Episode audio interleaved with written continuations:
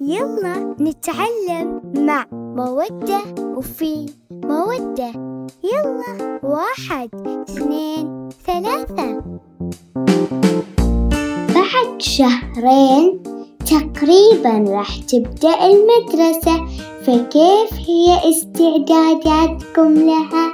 السلام عليكم أعزائي المستمعين، في هذه الحلقة رح أعطيكم مجموعة نصائح عشان تذاكروا بالطريقة الصحيحة. أول وأهم نصيحة للمذاكرة: اخلق جو يناسبك ويناسب طريقتك في الدراسة.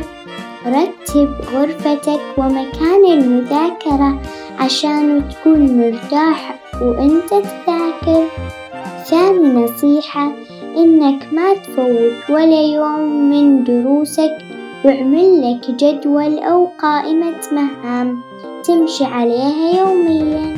ثالثا ابدأ بحل الواجبات ومتطلبات المدرسة اليومية، بعدها ابدأ بمذاكرة المادة الأسهل فالأصعب. رابعاً تحط فترات راحة بين كل مادة أو مادتين، هنا ما بتتعب ولا بتمل بسرعة. خامساً ضروري ترسم خطة مستقبلية، ويش أنت تريد تكون في المستقبل، كذا تكون خلقت لك حافز يشجعك عشان تتوفق. سادساً انتبه للمعلم أثناء الشرح عشان يسهل عليك في المذاكرة.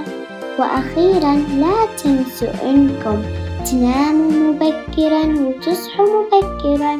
وأهم خطوة رتبوا أوقاتكم. هذه هي 7 نصائح وأتمنى استفدتوا منها. ختاماً أسأل الله أن يوفق الجميع ودمتم بود.